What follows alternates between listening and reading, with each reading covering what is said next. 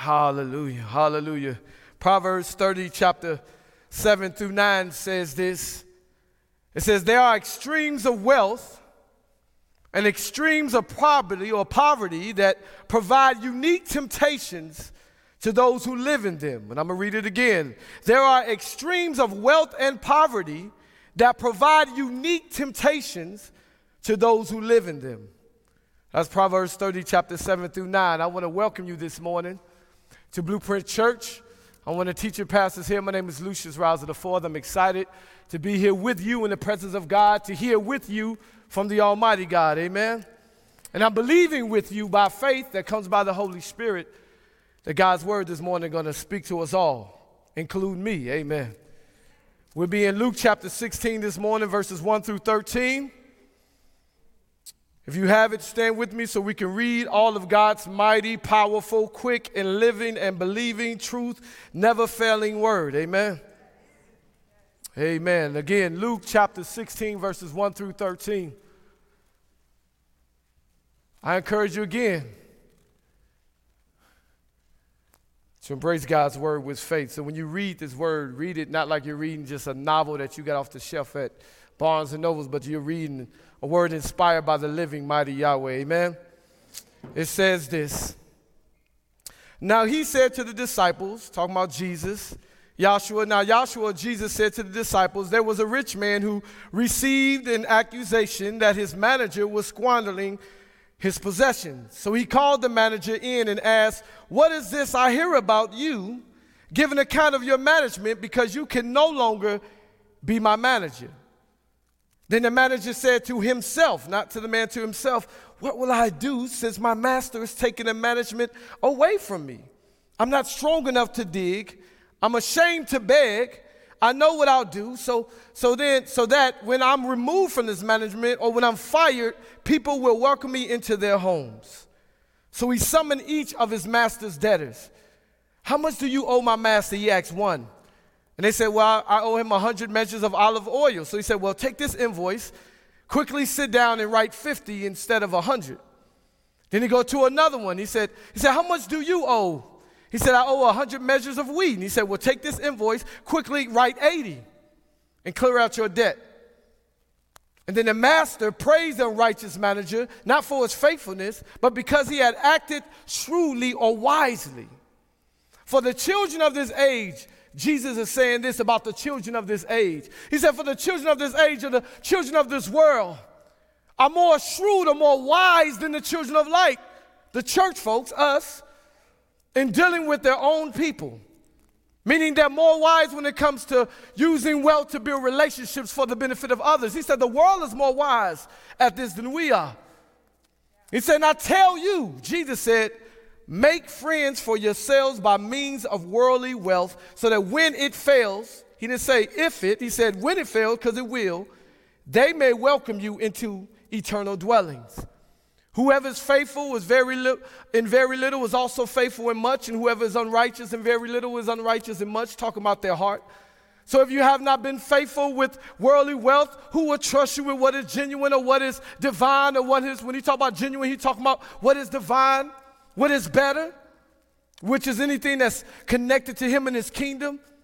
Whoever is, he said, whoever, and if you have not been faithful with the worldly wealth, who will trust you with what is genuine? Then he said, and if you have not been faithful with what belongs to someone else, who will give you your own stuff? And he ends with this, no servant, take this in, no servant can serve two masters. Take that in. This is your Savior, your Lord saying this, knowing that one day you will read this. He said, no servant can serve two masters, since either he will hate one or love less and love the other one more, or he will be devoted to one and despise the other. You cannot serve both God, and some of y'all translations may say mammon or money. This morning we're going to talk about good stewardness, good stewardship. And I'm thinking this in my mind, I want this to reflect in your heart. Stewarding wealth wisely to produce worshipers? How can we steward wealth wisely to produce worshipers? Not just in us, but in our neighbors. Let's pray. Father God, may your will be done. It's not about how much and how long I pray, but it's about you. I thank you for the prayers. I agree with my sister this morning. Amen to everything she prayed for. May it take place this morning in the name of Yeshua, Father.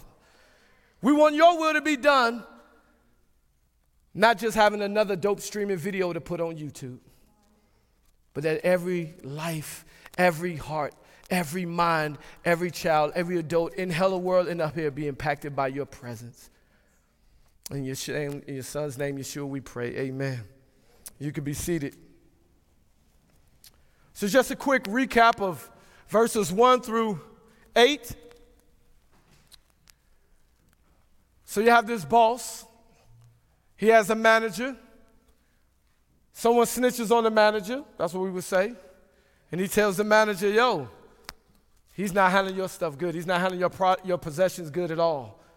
He's doing terrible with it. So he calls this manager in. And he said, yo, I heard that you have not been like stewarding what I've given you. You've not been a good manager. Like, give an account for what you've done. I've given you something to manage. It's not yours, but I gave it to you to manage and steward, but you have not done what I've asked you to do with it. And then the manager thinks to himself, okay, my God, I got to think he's going to fire me. He's about to fire me. What can I do? Because I can't beg. I'm too ashamed to beg. I'm too proud to beg. That ain't my swag. I don't beg. He said, but I don't have the hands to dig. I can't do work. That's not me. What I need to do? I know what I'm going to do. So he leaves the presence of his boss, and he goes to those who owed, the debtors who owed his boss. And he goes to him and says, hey, listen. Hey, how much do you owe? He said, I owed 100 and X, Y, and Z. He said, okay, you give about 50. How much you owe? Okay, you give about 80. So what he was doing, he said, what I'm going to do is that, man, with this wealth and with this position I have, because wealth is more than money. It's about your money. It's about your possessions. It's about your property. It's about your power. And it's about your privilege. So he's using the wealth that's been stewarded to him or loaned to him to make sure that when he gets fired, he would be in a place where he's benefited. He'd be secure. So he's being wise. So what he's doing is he build relationships. Yeah, I know he said you owe 100, but man, I'm going to hook you up, man. Just give me 80. Y'all ever did that before? Like, man, I know they said it, but just give me about $20. You good, right? Because he's seeking to build relationship. And then the boss looks at the manager, and he doesn't like that he's unfaithful, but he likes how wise and shrewd he is. It's not just about being wise. He was also strategic. He's like, I dig that about you. I'm going to still let you go, but I see what you did. I dig that. And then Jesus says this. He said, the children of the world are more wise and more strategic. Are using wealth or stewarding wealth to build relationships for the benefit of others. And the lesson is found in that. That is the lesson. It's very simple. That's why I love it. It didn't take me long to teach and dive into the scripture. The lesson was right before us. The lesson of this whole scripture is, for the children of the age are more shrewd than the children of light in dealing with other people, knowing that they know how to use wealth to build relationships for the betterment of themselves and others. I'm going to deal with two things this morning. One, we're going to look at the external expression of good stewardship, and then we're going to look at the eternal expression of good stewardship. Starting with verse 9, it says this. He said, and I tell you, make friends. Meaning, make trusted confidants. Don't just make associates, but make people friends through like a long period of time. If you study the Greek word, it's talking about friendship that you made through ups and downs. He's not talking about, build associates. Like, I'm just going to talk to him for a moment so I get what he wants. He said, no, build friends. Through ups and downs, spend time with people, with your neighbors. Build friends for yourselves by means of worldly or earthly wealth, so that when it fails or when it runs out or when the world comes to an end and the only thing you have left is you and your friends or your relationship with God and with others, they may welcome you into eternal dwellings. And what he's saying is that they probably didn't get it. Some of them probably did. But we get it. What he's pointing to is the fact of, man, build relationships for the sake of, man, as you engage them with the gospel intentionally, one day you may see them in heaven if they die before you, and they'll welcome you into the eternal dwellings of God. So with everything in Scripture, there's always some underlying principles, and that's what we're seeking when we pray, when we look at Scripture. And the underlying principle is this: our wealth, everything we have, our money, our property, our possessions, everything we have, our property, our privilege, all this, our power. There you go, Holy Spirit. Why you let me stutter so long, Holy Spirit? You want to show my brokenness? What's going on? But everything we have, believers, is to fund the ministry of reconciliation with the message of reconciliation that has been entrusted to us through Jesus Christ, through the apostles, through disciples, to the disciples, which is us. Some things I want us to think about: we're stewards and not owners of our wealth. We don't dictate what to do with it. We're in the position of managers when we come to everything we have. Everything you have, your children, is part of your wealth. Why? Because after you disciple them up, you send them out to the world for the sake of the gospel. Everything we have is not ours. That's why I read 2 Corinthians 5, for to let you know, he died so that we won't live for ourselves no more. Now, there's two things in there. It's talking about, one, it's a deeper revelation in there. He's talking about, so you won't live for yourself no more, meaning that you won't be your own source of life, meaning that you don't have to, have works that produce life in your life, because think about it, without Jesus, you're dead. So he's saying that, you don't have to live for yourself or do works to obtain life for yourself. You find it in Jesus, but also that you don't live for yourself either, out of appreciation of Jesus, that everything you have and everything we have is for his glory. Also, stewarding our wealth with eternity is our goal. Everything we do should be with the end in mind, should be with eternity in mind. I heard a preacher say, we know this world is so broken and so jacked up and it's going to end one day. Why do we invest so much in it when there's an eternal world we can invest in that will last forever? Also this, the gospel changes people and people change the world, so we steward wealth to see that happen. That's our philosophy here at Blueprint Church, amen? We believe the gospel changes people, people change the world. So why not take our wealth to use so we can make sure the gospel get out so it can happen, amen? Everything we have is in aid of gospel transformation in our neighbors. That's why I say stewarding our wealth wisely will produce worshipers. Even if you're struggling with your wealth and giving all your wealth to God, I promise you, if you keep trying and keep pushing and keep asking God by his grace and spirit to help you be one who give up all your wealth for the sake of his gospel, for the sake of kingdom advancement, it will make you more of a deep worshiper for the Lord. But it will also, as people watch on there, also make it outside of you in your neighbors as they watch your life. See, Jesus was encouraging the disciples to wisely use their allotted earthly wealth to build a relationship and friendship with gospel intentionality, so that when their wealth runs out on earth or when they transition into the bosom of Yah, they will see their friends in heaven. Think about that. Every time you pull out a dollar, get ready to swipe. How can I use this at some point to see my neighbor come to know Jesus? Earthly wealth can be money, possession, property, privilege, and power. But how can we steward our allotted wealth to build relationships for the sake of discipleship? The key word is allotted, given, loaned. Because again, we're stewards, not owners of what we have. Four external expressions of healthy stewardship. Four external expressions of healthy stewardship we'll see here. One, what are some ways? Fellowship around food. What are some external expressions of good stewardship? That you engage your neighbors around food for the sake of seeing them come to know Jesus. You spend your wealth, your time, and your treasure to have dinners, to have lunch, to just grab a bite, whether it's a smoothie or whatever, because you want to see them at one point in time come to know Jesus.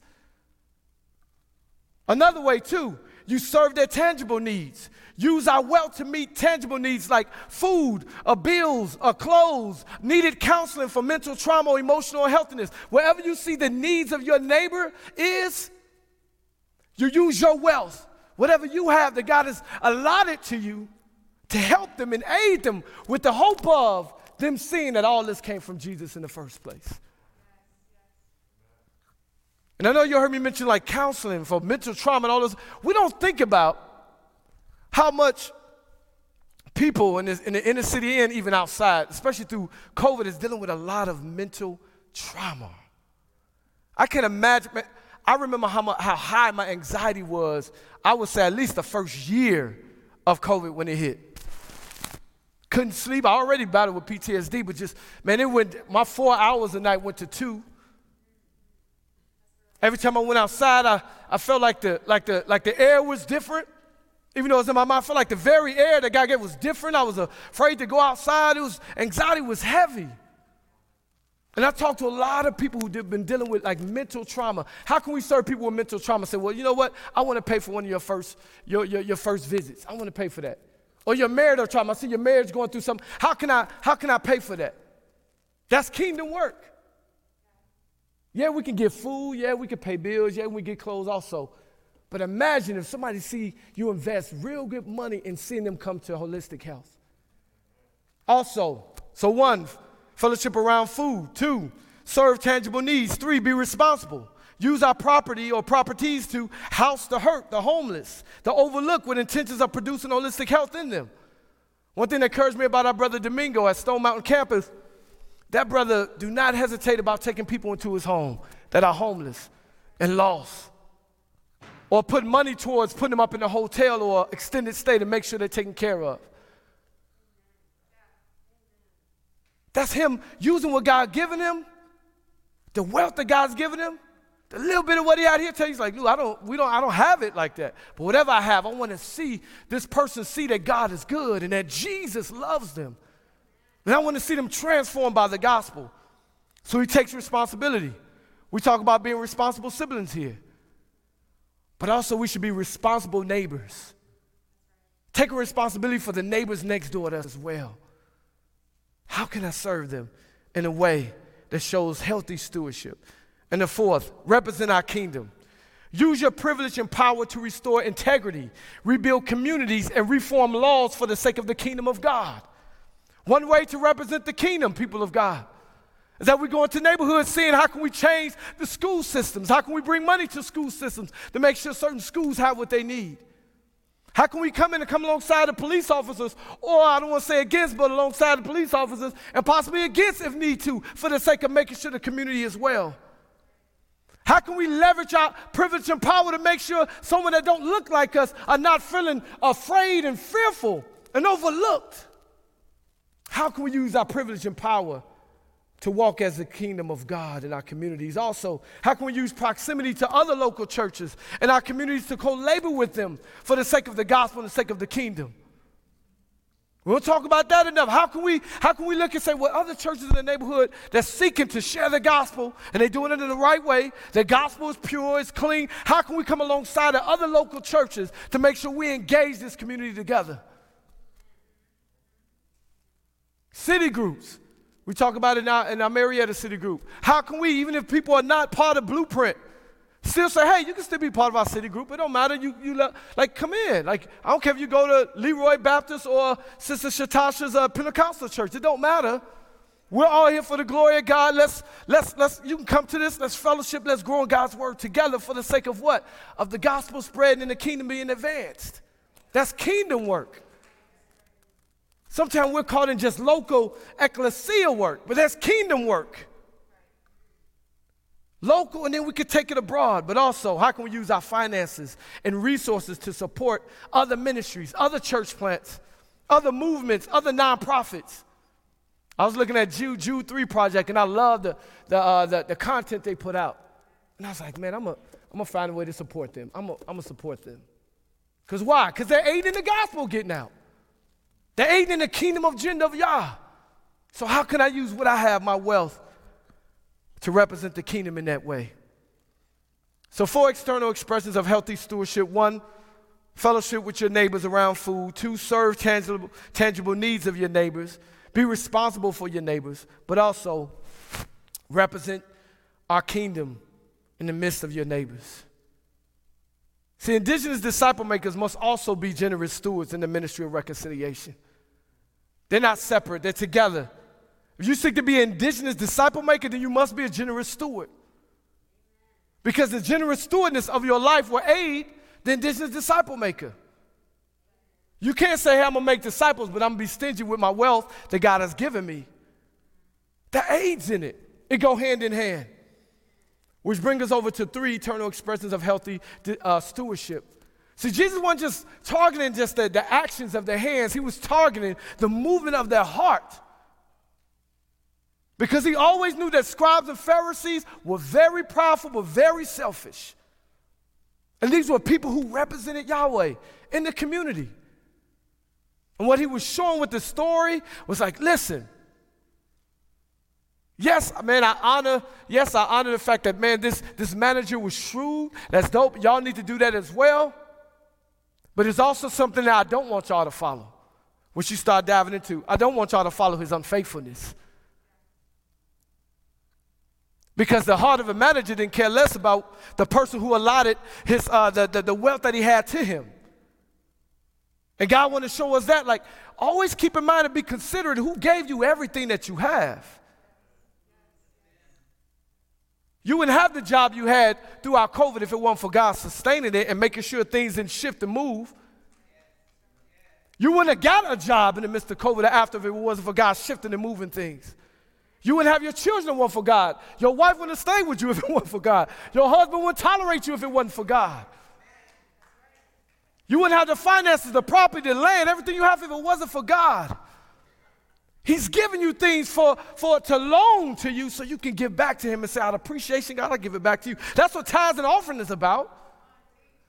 God doesn't care if you come in here and you get 10%, and then you get 1% to your homeless neighbor that walks past you every day.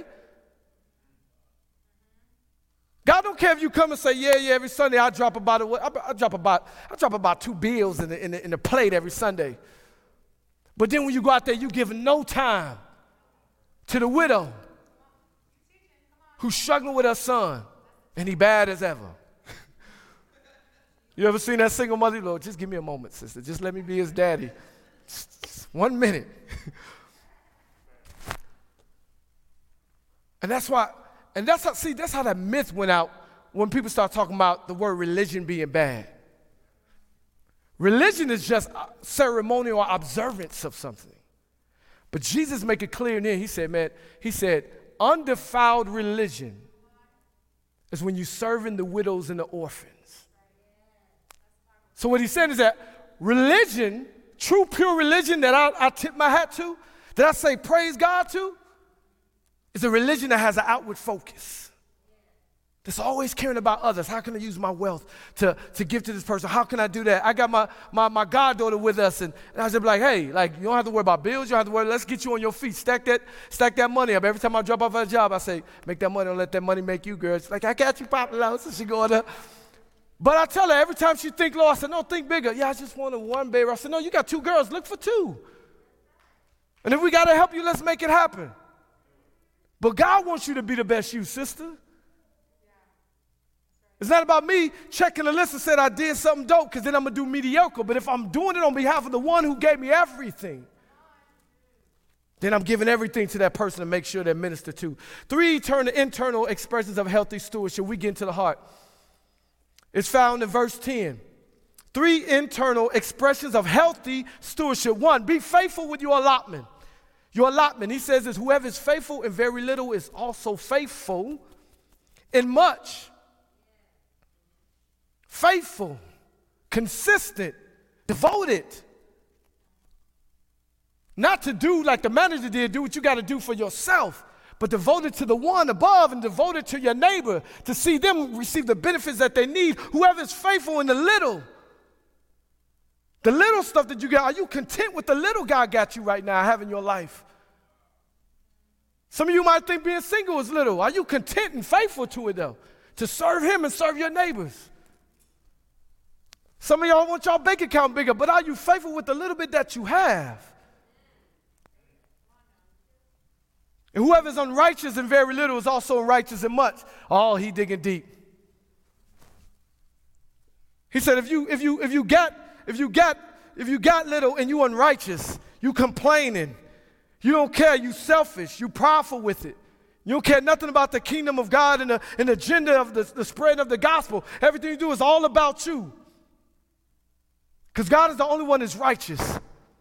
So sometimes we are righteous. We fall short of his glory, but thank God for grace and mercy. He said, but if you're unrighteous with little, you're going to be the same with much. He's talking about your heart. If you're selfish with the little, you're going to be selfish with much. So why would I give you much? He said, so if you have not been faithful with worldly wealth, who would trust you with what is genuine or true, wealth that is spiritual?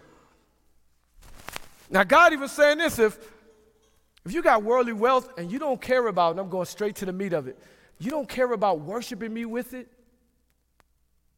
then why would I give you divine things?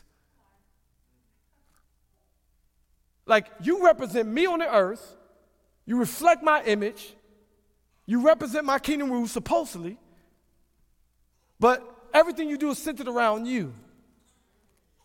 So why do I want a selfish worshiper on earth to be a selfish worshiper in heaven? He had that already. You know what happened to him? He got cast out. Let's keep going. Amen. He said, if you are dependable in small things, you can be dependable in great. And if you are trustworthy in earthly blessings, then you will be also trustworthy in big blessings. Think about this. Have you not seen when you've been giving to people and loving on people that God just restore? You've given up things like this is my last, but it ain't got to be money. It can be clothes. This time I've been in here, and my wife was mad at me what I did at first. She had bought me a birthday coat. She had bought me a coat. I was like, oh, this mug is fly. So I came to church, and I saw a homeless man who was wet that day right there in the front. And I was like, I took it off. I was like, man, he's wet. He's going to be cold. I took it off and gave it to him. Wife was like, why you do that? I just bought that for you.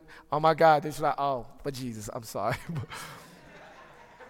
But you know what? After then, like, I always get people bless me. I remember Chris Dunn came in one time with a brand new coat. Like, yo, I got this coat, man. I was like, oh, that mug. Anything from Chris, I want. I'm waiting for him to say, I got these shoes. But, amen, we start with the coat. I'm trying to be faithful to few with Chris. Maybe he'll give me more. Amen. But I've seen in my life, I have very little. Like, me and my wife and my children always had enough just to get by. Just to get by. Sorry. But thank you, Chris. You with me. But yeah, we always had just them, but we never stopped opening our doors. We never stopped giving. And it wasn't because we wanted him to give to us, because we knew even the very little that we had was God's. I'm sure some of y'all can look back at your life like, man, I remember I did this, and then I looked up like, thank you, God. Like, I didn't expect that money to come. Oh, I didn't expect this to happen. God is awesome, ain't he? He calls us to be trustworthy. But how? Like, what are some tangible ways we can eternally be faithful by this? Embrace the truth daily that everything we have is his. I'm telling you, I've been giving y'all very simple things, but if you just do them, they will work. If daily you just remind yourself, everything I have is his. Embrace that truth. 2, when budgeting and planning with your wealth, ask yourself, how can I use my wealth to make disciples, spread the gospel, and advance the kingdom? When you're budgeting and planning to do with your money for the top of the year, we ain't getting stimulus no more, so that's out the picture. But think about taxes. You know how we like, man, this tax, I'm paying off that. I'm paying off that. I'm paying off that. You know, whenever you know a good sum of money, or even when you're just budgeting your check, are you asking yourself, okay, yeah, I got to pay bills, but what am I putting towards? And I'm not just talking about tithes and offering. I'm talking about on behalf of your community, coming to know Jesus. It could be simple as, man, I'm going to buy 20 of those 3 circles of life cards that preach about the gospel, and then I'm going to give them to my children. We're going to give them out because I want to see people come know Jesus. Or I saw the lady over there. She looked like her child had an older coat on. I'm going to buy that child a coat for the sake of opening the door so I can be in a relationship with her. So one day she could see Jesus in me and come to know him. How are we budgeting and planning our wealth for the sake of making disciples, spreading the gospel, and advancing the kingdom? 2, be faithful with your allotment. Be faithful with others' allotment. He said in verse 12, if you have not been faithful with what belongs to someone else, who will give you what is on your own? Who will give you what's yours? And what he's saying is that underlying principle, what he's saying is what Paul said before. We do all things for the glory of God. When you're at your jobs, it's not about you. It's about you because you benefit from the finances. But you're there also, so you engage your co-workers with the gospel at some point in time to see them be ones who welcome you into eternal dwellings. How can you use your jobs, your community service, Your service in the community for the sake of, man, with faithfulness in your heart, thinking about God while you do your position in church. Are you looking at everything you do as being a possible resume for you and God to the world? Can people look at your works and see, man, see God's character? I remember when I had to do community service, not because I did anything wrong recently. Amen, it's been years. I ain't did nothing since I've been saved, y'all. I haven't. Amen. But you know how sometimes your insurance go through that one gap thing and then you get pulled over right in the midst of that gap. And you're like, I'm telling you, I had insurance and I paid for it. I don't know why it's not coming up, police officer. He's like, well, you figure it out in court. I'm like, okay, amen. So I got to court and you know them court make a lot of money, boy. So they like, man, it's like a $5,000 fine. I'm like, oh, it wasn't that much, but it was a lot. So I think it was like 300 or something like that. But then they ask you, or you could just work it out in community service. So I could be cheap. I'm trying to budget well. Amen. My wife was like, just pay the $300. I was like, nah. I'll do community service. I'm cool with it. That'll be fine. It's nothing. They put me at community service at the jail, like at the jail in Snellville, right? So I'm there with all the police officers, even the one that pulled me over. So that was hard at first. You know what I mean? I was like, but I had to clean the bathrooms of all the police officers and the holding cell and the courtroom. So I remember the first day I went in there, I looked at that toilet, stood back.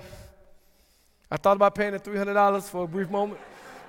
I was like, I just dropped $300, I could be out of this mug. But I promise you, I started like, I'm going to use the opportunity to bring you glory, God.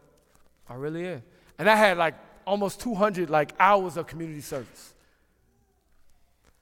I cleaned them toilets, I put the glass, and I cleaned them toilets singing, enjoying God. I cleaned them like they were my own house. And I did it every day, clean up so much that all the police officers, all the women in there was like, yo, we've never had nobody have our bathrooms this clean. So that felt kind of prideful. I was like, because I'm a cleaner. This is what I do. But I love to clean. I hate being outside. I don't like mowing the lawn, even though I do it. But, my wife loves it. I clean the house, fold clothes. I do that all day, wash dishes. I love that. I just don't like being outside, fighting bugs and bees and stuff. I think Jesus redeemed me from being outside. Amen. That's what I feel. That's not my position. Amen. But so I did everything in that courthouse for the glory of God. And they begin to ask, why are you clean like this? You don't have to. And I said, I do it for God. I want y'all to let y'all know that everything I do is for Jesus, to make him look beautiful. And there was one cop in that room, one cop that was there. And I should have noticed because he was very charismatic. He had angels on his wall with warriors, swords in his hand. I was like, well, maybe he's just anime characters or something. I don't know. But he came out one day. He was like, salute, man, to God. It's like, you a believer? It's like, yeah, man. It's like, man, praise God. And do you know? I was only there for a week and maybe 2 weeks. And then they wrote off. I had still a lot, maybe 150 left, and they just wrote off, said, you don't have to come back no more. They was like, because everything you did was so immaculate. We was like, man, your heart for making sure stuff was clean for us. Some of the police officers say, I've never sat on the toilet. You made it where I could sit on the toilet. I was like, amen. If I can make it where you can sit on the toilet, mission accomplished, right? I said, maybe on the toilet you could talk to Jesus, man, like I do. But amen. But they cleared it all. And they was like, man, we would never get nobody like you here. And to this day, when I drive past, man, even if I speed accidentally, and I rode up, the police officer look at me be like, oh, that's the toilet dude. I mean, that's a different name to have.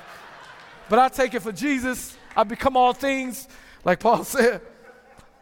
But what I thought about is this is not mine. This is somebody else's job, because they still had a maintenance guy. I said, but at the end of the day, God, I do everything for you. And I want you to look good. I want you to look mighty. Because he says this in Matthew chapter 5. He said, in the same way, let your light shine before others. What? So they may see your good works and glorify your Father in heaven. The underlying principle is this. What you do reflects your capabilities and his character. Hallelujah.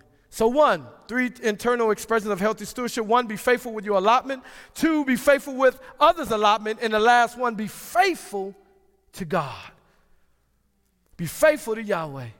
He says in 13, no servant can serve two masters, since either he will hate the one and love the other, and he will be devoted or faithful to one and despise the other, or be unfaithful to the other. You cannot serve both God and money. We are, and we will be faced throughout our lives with the choice to either serve money, wealth, or serve God. Remember what I said in Proverbs 30, that there are extremes of wealth, that there are extremes of wealth and poverty that provide unique temptations to those who live in them. So with our wealth, our money, our possessions, our property, our power, our privilege, we have to tempt them and use them and attempt to handle them in a way that brings glory to God, to show him that we're not trying to be owners of what he has, but we're trying to be good stewards of what he's given us. And this is an extreme wrestle that we deal with every time we spend our money. What I'm going to do with it, it's going to be for me or for God? But the battle is who or what do I desire more? Is it the wealth or is it God? Is it provision or the provider? Is it healing or the healer? Do you want comfort or do you want the comforter? Do you want life or do you want the life giver? Do you want fame or do you want the glorious one to shine? Do you just seek salvation or do you want the Savior? Do you want heaven or do you want God of heaven? Do you just want treasures or do you want the great treasurer? Which one do you want? See, money, wealth, possession, fame, status, likes on Facebook or likes on Instagram can often take the throne of our hearts and become to a point to where they become our king. And it becomes on our throne and we find ourselves walking in idolatry. But God's grace and mercy is ever with us, amen. And when we're walking in idolatry, the decisions we make with the wealth allotted to us usually don't go towards others, it's always pointed inward. And we find ourselves succumbing to the temptations like you talk about of poverty. Because some of us, I grew up poor. So sometimes money is much more attractive to me. Like I never had it, so I try to So I battle with the temptation of with poor when it comes with the stream of poor and the stream of wealth. I battle with it. Then I battle when I taste the wealth. And I was like, ooh, praise God, I can do whatever. I battle with the temptation that comes with them. But I'm always reminded that our mission on earth as ambassadors is the ministry of reconciliation with the message of reconciliation, which is the gospel. And we steward wisely our wealth to support these ministries. How can we be generous stewards or just stewards who are wise with our wealth for the sake of producing worshipers?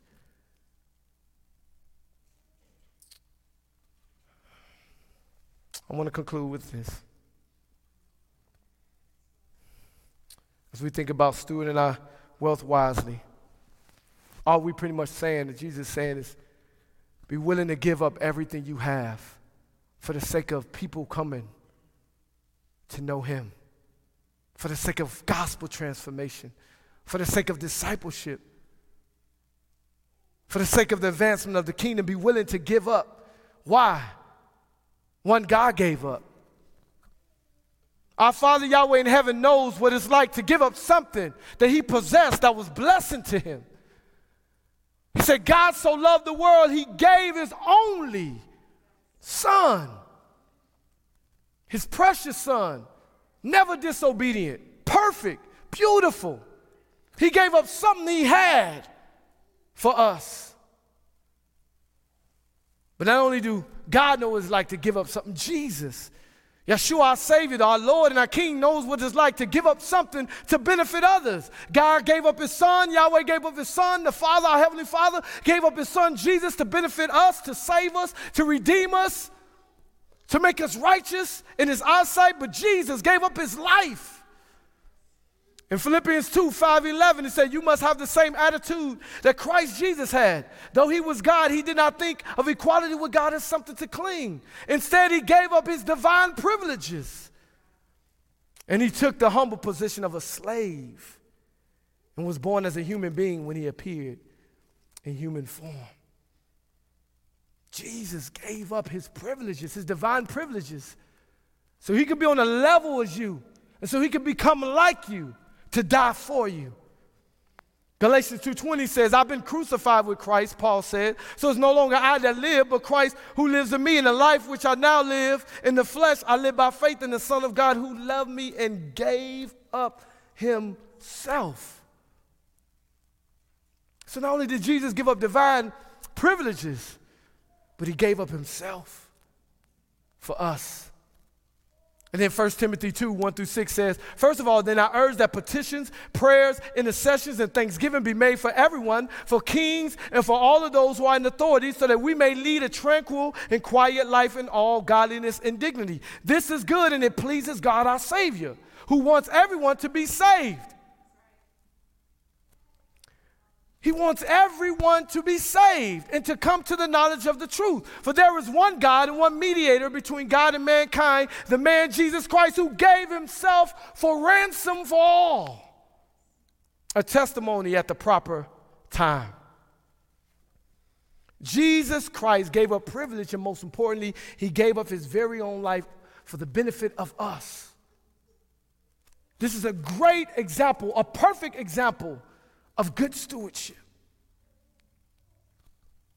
Jesus the Christ, Yeshua HaMashiach, also was the very source of wealth for us. He gave up wealth so we can have spiritual wealth. For he is rich in mercy. He is rich in grace. He is rich in love. Matter of fact, in him we have a great inheritance. When he comes back and burn up everything, the heavens and the earth and everything be done with, he said, you're going to inherit the earth with me. We have a great inheritance. We have eternal life. Think about the wealth we have, believers. We have eternal life. If we repented and put our faith in Jesus Christ, now we can live eternally and forever with him. So we don't die when we leave it. We transition to embrace and experience the wealth awaiting us, and it's greater than his robes made with gold as we await him. Hallelujah. In him we have a priceless salvation. In him we have a priceless redemption. In him we have a priceless relationship with the almighty creator of all things. In him we have a kingdom that we are citizens of. That is a kingdom greater than all kingdoms of the earth. You can look at Russia, China, whoever you think have a dope kingdom. His kingdom is greater than that. Why? Because it's unshakable. It's eternal. It can't be touched. The king remains on the throne. Nobody can take him off. That's the kingdom. That's our wealth. Amen. As believers. If you're not a believer, you can have that wealth if you give your life to the Lord today and repent and follow him with faith. Out of worship, we give up our wealth, and we wisely steward our wealth for the benefit of others. Steward your wealth wisely to produce worshipers in you and in others. Everything you have is not yours. You gave up your rights. You gave up the deed. Matter of fact, he bought your deed. You bankrupt your life. Your life went into foreclosure. But then Jesus came on the cross. He said, give me that, give me that, give me him, give me her, give me that. Can you afford it? I'm Jesus. Don't. Give me him, give me her. Your life was foreclosed because of sin. But because of Jesus, he redeemed you back into himself. Most importantly, our wealth is Jesus. He's a priceless, beautiful, loving Savior.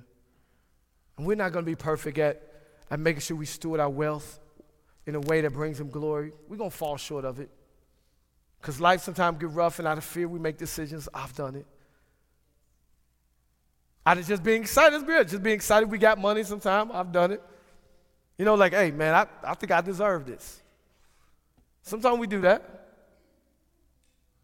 But then try your best and allow the Holy Spirit to empower you and give you the grace to think about others. who better to fund the ministry of reconciliation with the message of reconciliation, which is the gospel and advancement of the kingdom, than the people of God who are part of that very kingdom? That's like my wife put out a GoFundMe to make sure our bills get paid, and I don't put no money towards it.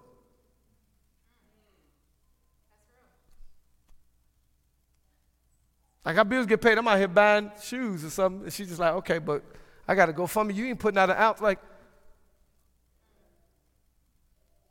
but I pray for us that we be faithful stewards, wise stewards. And if you don't know Jesus Christ as your Lord and Savior this morning, there's a wealth that you can participate in, starting with a priceless salvation. What goes into a priceless relationship with a mighty, powerful God and a loving King who will give you his priceless Holy Spirit that is holy and more valuable than anything. If you were able to buy the Spirit of God, you probably would try to do it. If you understood how powerful his Spirit is, how it changes you, how it empowers you, how it informs you. It was people in Scripture that would come against the apostles and say, how do you do that? Hey, what I got to pay to get? I want that power. He said, I can't give you that power. I can't give you this. I can't give you that power.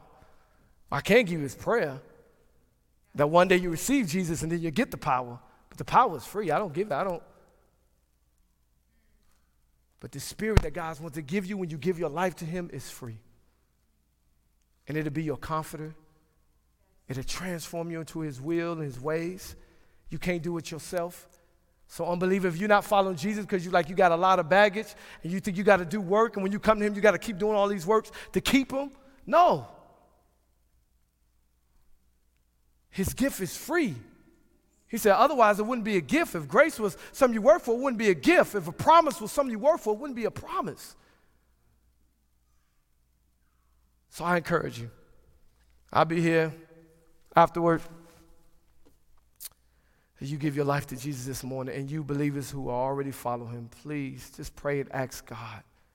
As the worship team come up, pray and ask God, like, where in my life am I not using my wealth, my money, my time, my treasures, my talent, my possessions, my household, my cars, my jobs, my power, my privilege, my position, for the sake of seeing people be transformed by the gospel and people being discipled and the kingdom of God being advanced.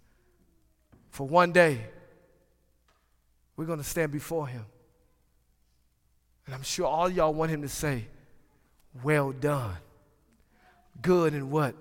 Faithful servant. And that faithfulness comes through your surrenderance to the Holy Spirit, because one of the fruit of the Holy Spirit is faith. I got to go. I got to tell you this. Think about it. You said, God, I want peace in my life. Peace is a fruit of the Holy Spirit. God, I want love in my life. Love is a fruit of the Holy Spirit.